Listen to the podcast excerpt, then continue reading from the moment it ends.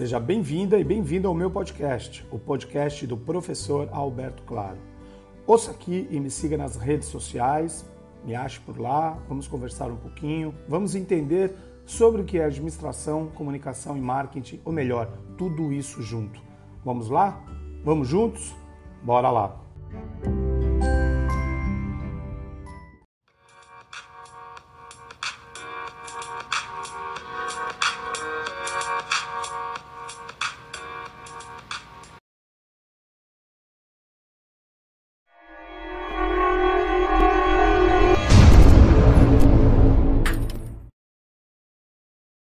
Olá, estamos aqui para começar a conversar um pouquinho com vocês sobre práticas de marketing recomendadas para organizações sem fins lucrativos. As OSCs, ou as ONGs, ou organizações de terceiro setor, ou organizações não governamentais, organizações da sociedade civil, é um conjunto né, de, de instituições que acabam é, precisando ter uma relação maior com públicos, com voluntários, com captadores, com conexão com causas e tudo mais. Então, vou explicar um pouquinho para vocês algumas coisas sobre o marketing para esse tipo de organização. Bom, como sempre, eu vou falar um pouquinho sobre o, meu blog aqui, onde vocês têm no www.albertoclaro.com. Têm aqui o texto completo sobre isso que a gente vai conversar. Então, depois dá uma lida lá, inclusive podcast, o próprio vídeo vocês estão assistindo está lá à disposição. Bom, então, interaja, leia, ouça, assista, para que a gente possa conversar sobre esse assunto. Bom, vamos falar um pouquinho então sobre as práticas de marketing recomendadas para as organizações sem fins lucrativos, justamente aquelas que mais precisam. Naturalmente, assim, ao, ao, longo dos anos, eu tenho tido. É, como professor, né, eu tenho tido várias oportunidades de falar sobre marketing para organizações lucrativas, mas eu nunca consegui elencar as melhores práticas é, do marketing para essas instituições. É, mas dessa vez eu estou tentando. Vamos ver se com esse texto, com esse vídeo, eu consigo explicar um pouquinho mais para vocês. Eu também sou diretor voluntário de comunicação em uma entidade aqui de Santos, a Casa da Esperança de Santos. É, que nos últimos anos nela eu tentei construir um programa definitivo para ajudar ainda mais a essa entidade e outras organizações científicas a se ajustarem e prosperarem em um mundo em rápida mudança, como que nós acompanhamos no dia de hoje. Então, vem comigo aqui tentar desenvolver algumas ideias de como usar o marketing para ativar as pessoas em um mundo sem fins lucrativos. Tá? É, mas vamos começar primeiro explicando alguns dados sobre é, a, a, a, o status atual das organizações sem fins lucrativos no Brasil. De acordo com o IBGE em 2019, existiam, antes da pandemia, né, cerca de 820 mil organizações sem fins lucrativos registradas no país. A maioria dessas organizações está concentrada nas regiões sudeste do Brasil seguida pelas regiões Nordeste e Sul. Em termos de setor de atuação, as áreas mais comuns para essas organizações são assistência social, cultura e artes, esportes e lazer, saúde e meio ambiente. Então, essas são as causas com as quais essas organizações mais lidam. A maioria delas né, tem orçamentos pequenos. Cerca de 70% delas tem um orçamento anual inferior a 100 mil reais. E o voluntariado é uma parte importante da atuação dessas organizações, com cerca de 7,4 milhões de pessoas voluntariando regularmente, com dados de 2019, segundo o IBGE. Essas organizações enfrentam é, é, desafios financeiros significativos, especialmente em momentos de crise econômica. Durante a pandemia do Covid 2019, por exemplo, muitas delas tiveram que reduzir ou suspender suas atividades devido às atividades financeiras. E a gente pode entender que essas são organizações extremamente importantes, né? porque elas acabam é, tendo um papel crucial no desenvolvimento social, econômico e ambiental do Brasil. E alguma dessas razões para que essas organizações é, sejam vistas como extremamente importantes são, por exemplo, atuação em áreas carentes. Muitas dessas organizações sem fins lucrativos atuam em áreas onde os serviços públicos são insuficientes. O Estado não está, como saúde, educação, assistência social e meio ambiente. Elas preenchem essas lacunas e oferecem serviços de apoio às comunidades mais carentes. Outra é, situação que a gente pode perceber é a, o fomento à cultura e às artes. Essas organizações atuam também com um papel super importante na promoção da cultura, das artes, oferecendo espaços e oportunidades para que artistas e grupos culturais possam se apresentar e divulgar sua arte. Além disso, elas ajudam no fortalecimento da democracia, é, contribuem para esse fortalecimento, uma vez que todas elas, ou muitas delas, atuam na defesa dos direitos humanos, na promoção da cidadania e na luta contra a corrupção.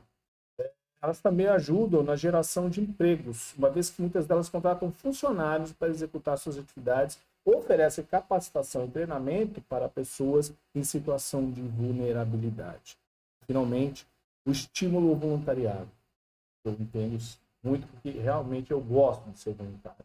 Essas organizações estimulam essa ação, inclusive o voluntariado corporativo, e é uma forma importante de engajamento cívico e de contribuição para a sociedade. Mas de onde vem a receita é, dessas instituições? Bom, elas vêm de doação de vídeos em empresas, né? São, essas doações são as principais fontes de receita para muitas dessas organizações aqui no Brasil. As pessoas físicas e jurídicas podem fazer doações diretas, recorrentes ou pontuais. Outra forma é, são os eventos e campanhas e a arrecadação de fundos, é, é, é, onde, onde pode se incluir, por exemplo, jantares beneficentes, leilões, corridas, shows, rifas ou outras atividades. As parcerias com empresas também são importantes, porque essas organizações podem receber patrocínios ou doação em dinheiro, ou em produtos, ou em serviços, ou em voluntariado, por exemplo. É, programas governamentais são um, um, uma ajuda muito forte para financiamento é, dessas entidades, através de, de emendas parlamentares, emendas de vereadores, dinheiro do executivo municipal, estadual, federal. E esses financiamentos podem ser conseguidos por meio de editais ou por meio de convênios com entidades públicas. E essas organizações também podem vender produtos e serviços relacionados à sua causa, como camisetas, artesanato, ou prestar serviços de consultoria, constituir o seu brechó, uma, uma loja de locação de equipamentos, e essas vendas podem gerar uma fonte adicional de receita. Então é importante que elas não tenham como objetivo gerar lucro, mas elas precisam gerar receita para o cumprimento da sua missão. Bom, quais as práticas recomendadas de marketing para essas organizações? Elas podem se beneficiar de várias práticas aumentar sua visibilidade, atrair doadores e fortalecer sua marca. Algumas das práticas tradicionais recomendadas de marketing para esse tipo de organizações incluem é, desenvolver uma estratégia de marketing clara, é, definida, incluindo metas objetivos claros, identificando o público-alvo persona e ter as suas mensagens-chave, valores, por exemplo. Construir uma marca forte é fundamental para que ela seja reconhecida a partir de um simples logotipo, identidade visual bem desenvolvidos que reflitam sua missão e valores, passando aí por palheta de cores, sons, cheiros, é, ícones e tudo mais. É, ela deve se utilizar bastante das redes sociais, apesar da gente ter umas certas críticas, mas ela ainda, elas ainda são uma ferramenta importante de marketing para essas organizações, pois permite que elas se conectem com doadores e defensores da sua causa, compartilhando assim informações e promovendo eventos e campanhas. Mas essas entidades, para isso, precisam desenvolver conteúdo relevante e de qualidade, que ajude a engajar tanto seus seguidores, doadores, voluntários, e isso pode acabar, é, pode, deveria, aliás, incluir histórias de sucesso é, atualizações de campanhas e projetos, informações educativas sobre sua causa, re, retorno aos, aos doadores e tudo mais. É, fazer parcerias e estratégias também é importante, pois é, outras organizações também não governamentais, empresas ou influenciadores que compartilham seus valores e objetivos. Com isso, a realização de eventos e campanhas criativas podem chamar a atenção desse público que ela quer atingir e gerar engajamento em torno da sua causa. E nunca devemos esquecer de agradecer e reconhecer os doadores. Isso é importante, seja por uma carta de agradecimento, publicação nas redes sociais, eventos especiais, mas é fundamental porque é, isso acaba mantendo esse público perto ou aumentando o engajamento dele. Bom, mas isso já soa meio familiar, né? Que tal irmos além? Que tal ultrapassarmos esse básico? a gente pode começar falando um pouquinho sobre a psicologia da motivação. Ela pode ser uma ferramenta valiosa para melhorar os resultados dessas organizações, uma vez que pode ajudar a entender como motivar e engajar os voluntários, colaboradores e doadores. Algumas estratégias que eu sugiro serem adotadas. Oferecer feedbacks frequentes, é, construtivos, tanto aos colaboradores como aos voluntários. Isso pode ajudá-los a se sentir mais engajados, motivados, uma vez que saberão que seu trabalho está sendo valorizado. Estabelecer metas claras, e importante nessa hora ter indicadores, é, KPIs, OKRs, o que seja, mas indicadores para você mensurar isso aí e saber se esses colaboradores e voluntários estão alinhados com essas metas, com a missão e com os objetivos. Criar um ambiente de trabalho positivo é, parece óbvio, né? mas muitas organizações acham que isso não é importante. Mas isso deve ser pauta das discussões delas né? e instruir nesse local de trabalho uma cultura de respeito, colaboração, diversidade, apoio mútuo. E isso pode ajudar a motivar e engajar os colaboradores e também os voluntários. Reconhecer e recompensar colaboradores e voluntários também pode ajudar essa motivação e engajamento bem como fornecer oportunidades de aprendizado e desenvolvimento por meio de treinamentos, capacitações, para que isso ocorra em termos de valorização. É, uma coisa que eu sempre friso é que o tempo inteiro nós devemos comunicar claramente a missão e os objetivos da nossa organização. É importante que todos saibam, colaboradores, voluntários, doadores, públicos em geral, todos saibam qual é a missão da nossa organização para que possam entender como o seu trabalho está contribuindo para a causa. E, finalmente, envolver, tentar envolver os voluntários e doadores nas tomadas de decisões. É, isso pode fazer com que eles se sintam mais engajados, motivados, pois saberão que suas opiniões são valorizadas. Então, a psicologia da motivação pode ser uma ferramenta para melhorar esses resultados por meio da motivação e engajamento das pessoas que estão dentro da nossa organização.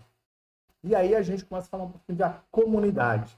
É, é, qual o papel da comunidade para ajudar os doadores a se tornarem parte da narrativa de mudança? É, esse papel é fundamental porque acaba melhorando os resultados da organização. E uma das formas que a gente pode usar para isso é compartilhar a história da organização o tempo inteiro, lembrar nas redes sociais, blogs, plataformas, a origem, de onde surgiu a, a vossa organização, a causa na qual ela está envolvida e como elas podem ajudar. Né? É, a nossa organização também deve é, participar, fazer ou convidar a comunidade a participar de eventos e campanhas da própria organização, como arrecadação de fundos, atuação como voluntariado, para demonstração de apoio incentivo também a outros fazerem o mesmo. Para isso, nós devemos fornecer é, um, um, canal de comunicação com essa comunidade para que ela possa devolver feedbacks e sugestões para nós sobre como ela, como nós podemos melhorar nossas atividades e resultados, ajudando-nos assim a tornar mais eficazes na luta pela causa que nós escolhemos essa comunidade também pode ajudar a indicar potenciais doadores e voluntários à, à nossa organização, ampliando assim, por base da, da, da, indicação, é, a nossa base de apoio aumentar o impacto. É, e também a comunidade pode apoiar a causa em seu cotidiano, por exemplo, fazendo doações regulares, divulgando a nossa organização em seu círculo social ou consumindo produtos de empresas socialmente responsáveis que apoiam a mesma causa. Então, a comunidade tem papel importante também, ajudando os doadores a se sentirem parte da narrativa de mudança que essas organizações provocam, ajudando essas organizações, assim, a melhorar os seus resultados e atuar na causa que ela escolheu. Bom, é, tem um outro item que eu gosto de falar, que é a importância de três chamadas. chamadas ao público, chamadas aos doadores, chamadas ao governo. Elas são fundamentais para que essas organizações possam promover a causa, sensibilizar as, as pessoas sobre a importância do trabalho que realizam e mobilizar recursos para a sua sustentabilidade. As chamadas ao público são essenciais para que as pessoas é, é, saibam sobre a causa da nossa organização e que sejam conscientizadas sobre os problemas que ela visa solucionar, os problemas da sociedade. Então, essas chamadas podem ser feitas por meio de campanha social, de marketing social, de eventos e ações de conscientização pública. E isso atrai a atenção e o público da sociedade para a nossa causa. Já com os doadores, a gente pode usar campanhas de arrecadação de fundo, solicitação de doações diretas ou convocando pessoas físicas e jurídicas para contribuir financeiramente com a organização. É importante que essas chamadas sejam claras, objetivas, objetivas e bem direcionadas. E com isso a gente pode melhorar o sucesso na captação de recursos. E finalmente, as chamadas ao governo. Elas, elas, é, é, elas podem, né, essas chamadas podem trazer apoio financeiro estratégico dos poderes públicos para a nossa causa. Assim, nós podemos fazer petições, propostas e reivindicações do governo, solicitando ajuda para melhorar as condições em que atuamos para enfrentar problemas sociais específicos. Essas chamadas podem ser feitas por meio de reuniões com representantes governamentais, por exemplo, vereadores, prefeitos, secretários, envio de cartas e petições por meio de campanhas públicas que buscam pressionar o governo a tomar medidas em favor da sua causa. Então, essas três chamadas são fundamentais para é, apoio é, estratégico à atuação da nossa empresa. Só que elas precisam estar em equilíbrio. Se você depender demais do governo esquecer é, a sociedade em geral, o público e doadores, você vai ficar muito é, na mão políticos mudanças de partido e tudo mais, e isso não é bacana. Então, o importante é você equilibrar essas três, esses três fatores, essas três chamadas. Bom, como é que o impacto da, do tamanho da organização sem fins lucrativos é, pode é, é, é qual o impacto que ele tem nas suas operações? Será que o tamanho é importante ou não para se atingir objetivos? Bom, é, dependendo do tamanho da empresa, você tem maior alcance, ciência, flexibilidade, credibilidade e impacto social. É, organizações maiores têm maior capacidade de alcançar mais pessoas e comunidades por meio de suas atividades e projetos, enquanto organizações menores podem ter um alcance mais limitado. Já organizações maiores geralmente têm mais recursos financeiros, humanos e materiais para investir e para torná-los mais eficientes. Mas organizações menores podem ter que lidar com recursos mais limitados, mas às vezes tem uma conversa muito mais próxima as pessoas estão mais engajadas porque tem uma relação muito mais próxima com a causa que aquela organização está lutando. Já organizações menores tendem a ser mais flexíveis e ágeis nas tomadas de decisão e adaptação na mudança ambiental que surge no, seu, no decorrer do seu, do seu caminho, enquanto que as maiores têm mais dificuldade. As organizações maiores também têm maior credibilidade e reputação no mercado e na sociedade, o que pode facilitar a captação de recursos ou mobilização de apoio para as suas atividades. Já as organizações menores podem ter que se esforçar um pouquinho mais para melhorar essa relação de credibilidade e reputação. Já também o tamanho da organização pode afetar diretamente o seu impacto social, uma vez que uma organização maior tende a ter mais recursos, mais alcance, o que permite ter projetos de maior escala e com maior impacto social. E organizações menores podem ter que se concentrar em projetos mais limitados e específicos que podem limitar o seu impacto social. Então, o tamanho da organização é extremamente importante no impacto que ela causa na sociedade e na causa.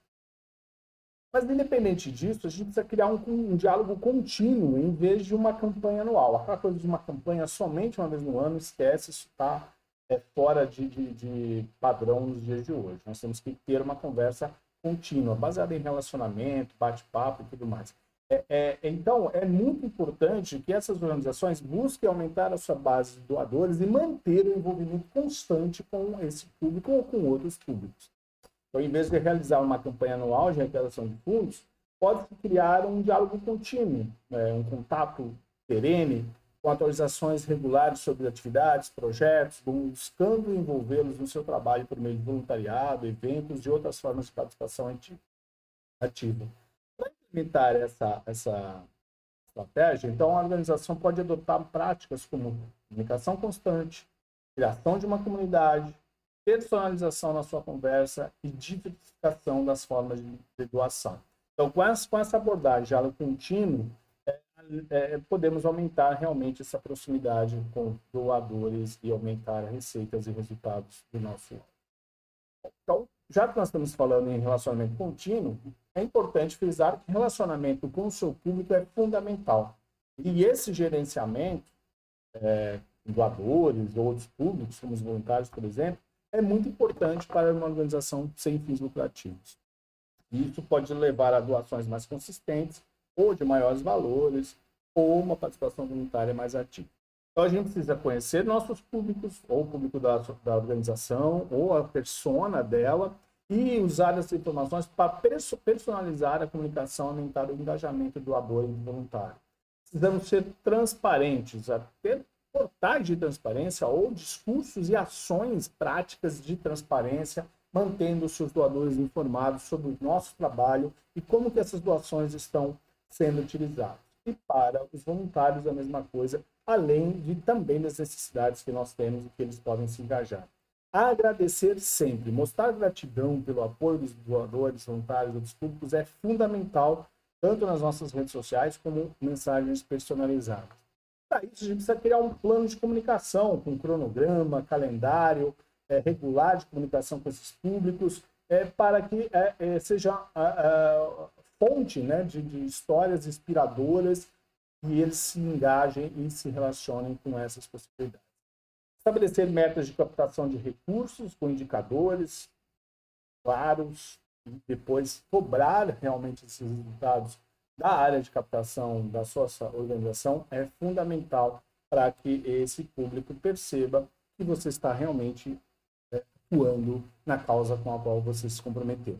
E use uma ferramenta de CRM para isso. Né? Ela justamente põe isso tudo dentro de um, de um software, de um aplicativo, e ele pode ajudar a estabelecer metas de captação de recursos, acompanhar o progresso dessa relação individual, personalizada, gerar relatórios sobre eficácia da estratégia adotada de captação de recursos. Então, pense no seu próprio funil de doação. Esse funil de doação é um modelo estratégico que visa guiar e acompanhar o processo de, de captação de recursos para, é, de uma forma visual, né, como no caso é um funil, está aí na tela para vocês, é um processo de diversas etapas que o doador passa desde o primeiro contato até a efetiva fidelização ou doação. Então, as etapas são conscientização, interesse, consideração, se tornar um, um, um doador, conversão e fidelização. E esse, esse funil é extremamente importante para que a gente consiga melhorar os resultados e uma eficácia de gestão das doações. É, mas assim, converso, como é que me relaciono com, essas, com esses públicos, doadores, voluntários e públicos em geral? Então a gente pode perceber que é, é, uma organização significativa pode se beneficiar de uma coisa chamada vantagem da imagem, da emoção incorporada. Isso aumenta a conexão emocional dos doadores e apoiadores com a causa que essa organização defende. Tá? Então, você pode colocar sensações como arrepios, batimentos cardíacos acelerados, suor nas mãos e outras né, é, de forma física ou emocional, para justamente criar é, uma vantagem em suas estratégias de marketing e comunicação. Então, algumas práticas a gente pode adotar, por exemplo, contar histórias, é, histórias reais de pessoas que foram beneficiadas pela nossa organização, podem despertar emoções nos doadores e apoiadores, criando uma conexão emocional com a causa. Utilizar imagens impactantes que mostrem o trabalho da organização, até a alegria da cura, se, por exemplo, uma organização cuida da cura de um determinado tipo de, de, de doença. Então, isso, essas imagens podem despertar emoções, gerando maior conexão com a causa. Criar eventos emocionais, né, como palestras inspiradoras, shows beneficentes, ou atividades voluntárias que dá aquela sensação de satisfação e felicidade nos participantes, tornando-os mais propensos a se envolverem com a causa. E sempre palavras positivas. Uma coisa que eu aprendi em todos esses anos é nunca vá para a tristeza. Raramente uma causa pode se beneficiar da tristeza, do, de imagens negativas, imagens depreciativas. Sempre positividade, esperança, gratidão, amor, solidariedade, entre outras. E isso pode gerar um impacto emocional significativo nos doadores e apoiadores. É, a gente percebe que algumas organizações também elas estão é, com um, um, um, sério problema que a gente chama de mudanças é, demográficas, né? Então a gente percebe que é, nós temos que adaptar o marketing a essas mudanças para que ele continue funcionando. Então a gente vê mudanças na composição demográfica da população é, em termos de diversidade étnica, de gênero, de idade, de, de interesses de consumo, e nós temos que nos comunicar melhor com essas variedades todas, essa diversidade toda, essa riqueza de, de diversidade que nós temos para poder trabalhar. E com isso, nós vamos ter oportunidade de engajamento com novos públicos. Né?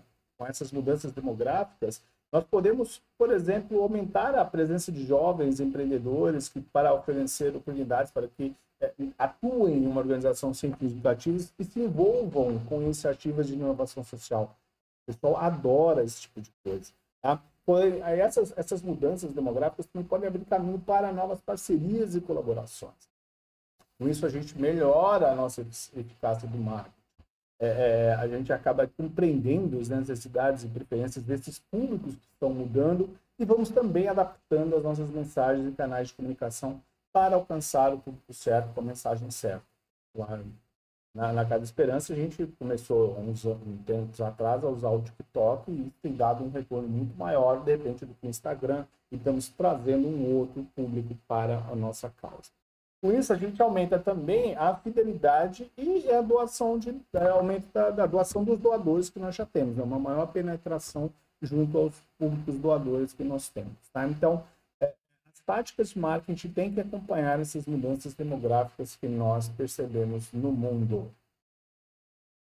E não esquecer da importância do boca a boca. Né? A comunicação boca a boca pode ser extremamente importante para essas organizações. Né? E, por exemplo, eu indico uma organização para doação ou para atuação voluntariada baseada em algumas coisas. Credibilidade, alcance da atuação dessa organização, é, redução de custos que ela tenta impor nas suas atuações, né? Então, há também para a organização é vantajoso o boca a boca, porque acaba reduzindo custos de comunicação e também engajamento do doador. Ele se sente a participante atuante quando ele encaminha, compartilha, fala a respeito de uma determinada causa, apoiando essa organização e trazendo outras pessoas para atuar nessa organização.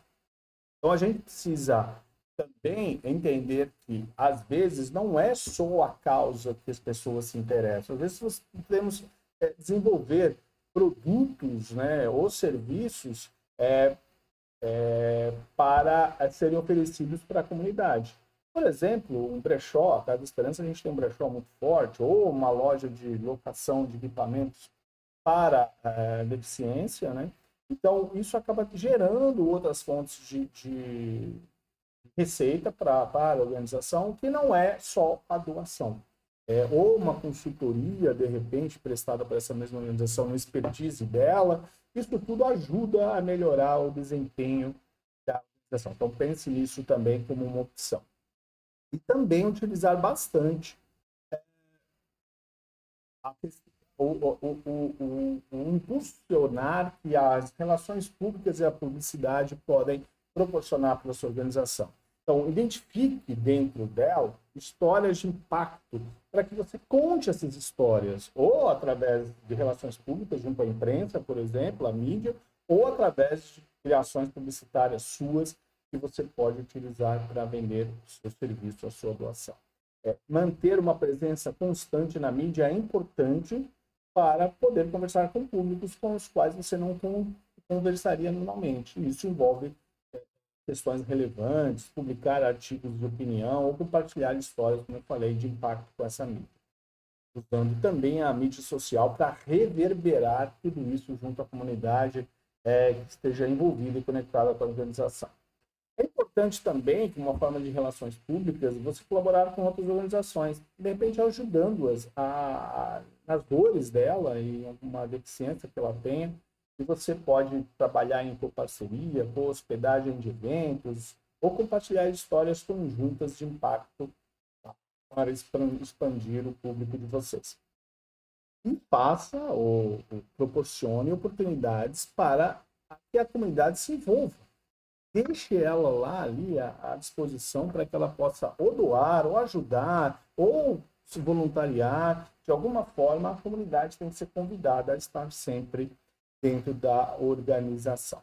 Bom, aí a gente tem que estar sempre preocupado com as tarefas de marketing a serem feitas, identificando aquelas que são importantes, compreendendo as motivações dela, personalizando as mensagens, simplificando essas tarefas e medindo indicadores são fundamentais. Então, é, é, que tipos de indicadores você precisa levar adiante para gerenciar o seu marketing? Depois a gente pode conversar sobre alguns indicadores que a gente utiliza lá na Casa da Esperança para vocês entenderem um pouquinho mais. E, ao mesmo tempo, a questão do orçamento. Né? Então, o quanto custa comunicar a sua organização, o quanto custa o marketing da sua organização, dependendo do público-alvo que você atinge, outras organizações que concorrem com os mesmos públicos, pelos mesmos doadores que vocês, analisar o custo-benefício de cada ação, de cada prática, de cada tática, e isso exige uma avaliação contínua. É, uma dica que eu dou aqui, né, uma dica meio quase final, é o Google Grants, né, onde a Google, através de um programa que ela tem junto a organizações sem fins lucrativos, que elas recebem um crédito de publicidade mensal de até 10 mil dólares para usar na plataforma de publicidade do Google, o Google Ads. Mas você precisa ter um portal preparado para isso. Então é interessante dar uma olhadinha lá em Google Grants é, para poder entender, ou manda comenta aqui que eu, eu explico para você. E, finalmente, uma organização sem fins lucrativas, lucrativos, sem, sem ética, não existe. Então, a atuação ética é extremamente importante para que a gente utilize essa estratégia de marketing é, para fazer bem, ajudar as pessoas em necessidade. Então, algumas considerações finais baseadas em ética que são importantes vocês não escolherem. Transparência. Tudo que nós fazemos tem que ser bem comunicado, exposto, né? principalmente como que o dinheiro doado é gasto e o impacto que a organização está tendo na sociedade. Honestidade, todas as comunicações de marketing devem ser é, é, claras, honestas, precisas, com respeito ao público-alvo, né, as pessoas com qual nós conversamos, gerando equidade, todos os públicos devem ser tratados de forma justa e igual, sem preconceitos ou estereótipos, e com responsabilidade é, social. Então, a gente acaba tendo que é, pensar, se preocupar que em qualquer atividade que possa ser prejudicial ao meio ambiente ou à comunidade deve ser totalmente rechaçada e evitada. Tá? Então, eu espero ter ajudado com essas reflexões, me mande as suas e até a próxima.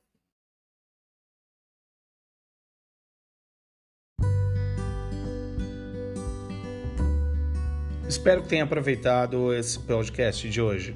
Siga por aqui, continue. Em breve eu mando mais um episódio para você. Compartilhe, comente e mande suas sugestões. Até a próxima!